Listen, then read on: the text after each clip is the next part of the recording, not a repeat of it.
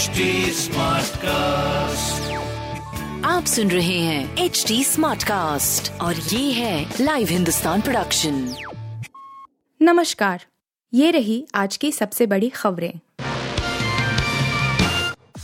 आफ्ताब का आज होगा पॉलीग्राफ और नार्को टेस्ट। श्रद्धा हत्याकांड में आरोपी आफ्ताब का आज पॉलीग्राफ और नार्को टेस्ट कराया जाएगा। इसके लिए बीएसआई अस्पताल और रोहिणी स्थित एफ़ में पूरी तैयारी कर ली गई है। जाँच से जुड़े सूत्रों ने बताया कि आफ्ताब की तबीयत खराब होने की वजह से उसका पॉलीग्राफ टेस्ट पूरा नहीं हो पाया था। इसलिए शुक्रवार को भी समय से पहले ही टेस्ट खत्म कर दिया गया था। अब वह न्यायिक हिरासत में है और तबीयत में भी सुधार है। वहीं पुलिस को सभी टेस्ट के लिए तीन दिन का समय मिला है। बताया जाता है कि एफएसएल में पहले आफ्ताब का पॉलीग्राफ टेस्ट किया जाएगा।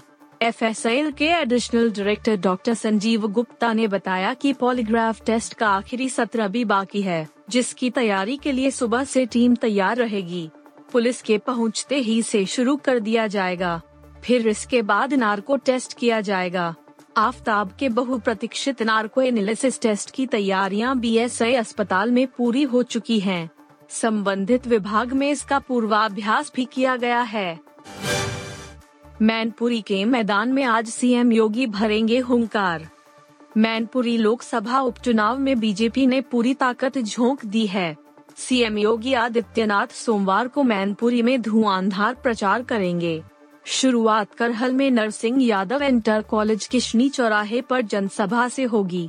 करहल के बाद सीएम योगी तारघर मैदान फतेहाबाद रोड आगरा में प्रबुद्ध सम्मेलन में शामिल होंगे मुख्यमंत्री सोमवार को आगरा एयरपोर्ट से हेलीकॉप्टर द्वारा दोपहर बारह दशमलव पाँच पाँच बजे करहल रोडवेज़ बस स्टैंड प्रांगण में बने हेलीपैड पहुँचेंगे। यहाँ से कार से वह जनसभा स्थल पहुँचेंगे। दोपहर एक बजे से दो बजे तक जनसभा को संबोधित करेंगे। जनसभा के बाद वह हेलीकॉप्टर से वापस आगरा एयरपोर्ट पहुँचेंगे। आगरा में फतेहाबाद रोड स्थित तारघर मैदान में प्रबुद्ध सम्मेलन में शामिल होंगे। प्रबुद्ध सम्मेलन में वह दोपहर दो दशमलव पाँच शून्य ऐसी शाम चार दशमलव तीन शून्य तक रहेंगे। इस कार्यक्रम के बाद आगरा एयरपोर्ट से राजकीय विमान से लखनऊ आएँगे। जिनपिंग गद्दी छोड़ो, चीन में भड़का लोगों का गुस्सा।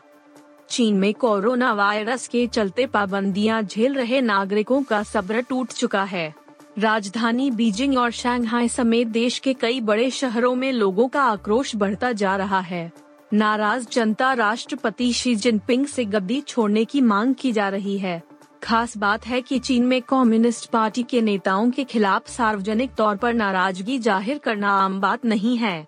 चीनी सरकार की कोविड नीतियों के खिलाफ सड़कों पर नारेबाजी और प्रदर्शन का दौर जारी है।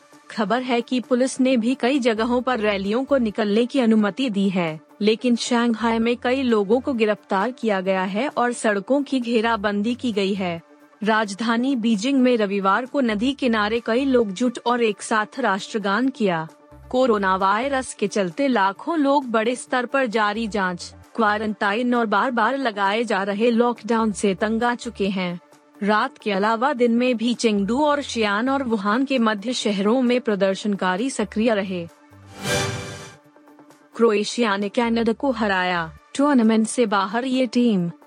क्रोएशिया की टीम ने कनाडा को बुरी तरह से हराकर फीफा वर्ल्ड कप 2022 से बाहर का रास्ता दिखा दिया है। रविवार को खेले गए ग्रुप स्टेज के इस मैच में पिछड़ने के बावजूद क्रोएशिया ने कनाडा की टीम को 4-1 से हरा दिया। पहले क्रोएशिया की टीम ज़ीरो वन से पीछे चल रही थी, लेकिन इसके बाद क्रोएशियाई खिलाड़ियों ने ताबड़तोड़ गोल किए और फिर कनाडा को वापसी का मौका तक नहीं दिया। उन्नीस सौ छियासी के बाद पहली बार फीफा वर्ल्ड कप में भाग ले रही कनाडा की टीम का आखिरी मैच मोरक्को से होगा। कनाडा की टीम अपने पहले दोनों मैचों को हार चुकी है और टूर्नामेंट से बाहर हो चुकी है। अगर आखिरी मुकाबला कनाडा की टीम जीत भी जाती है तो इससे ग्रुप एफ़ की अंक तालिका पर कोई खासा असर नहीं पड़ेगा, क्योंकि कनाडा की टीम इस समय सबसे आखिरी पायदान पर है। गुंजन ने जीता झलक दिखला जा दस का खिताब। डांस रियलिटी शो झलक दिखला जा टेन अपोस्ट्रफी का विजेत सामने आ गया है। शो के ग्रैंड फिनाले में रुबीना दिलैक, फैसल शेख श्रीति झा कश्मीर महाजनी और गुंजन सिन्हा के बीच टक्कर थी और बाजी गुंजन सिन्हा ने मारी है। शो के विजेता को सिर्फ़ चमचमाती ट्रॉफी ही नहीं बल्कि कैश प्राइज भी जीता है। बता दें कि विनर को ट्रॉफी के साथ ही साथ 20 लाख रुपए भी मिले हैं। याद दिला दें कि हाल ही में नीति टेलर और निया शर्मा शो के फ़ेमस कंटेस्टेंट एलिमिनेट हुए थे। निया को सबसे कम वोट मिले थे जबकि नीति को डबल एलिमिनेशन के चलते बाहर होना पड़ा था।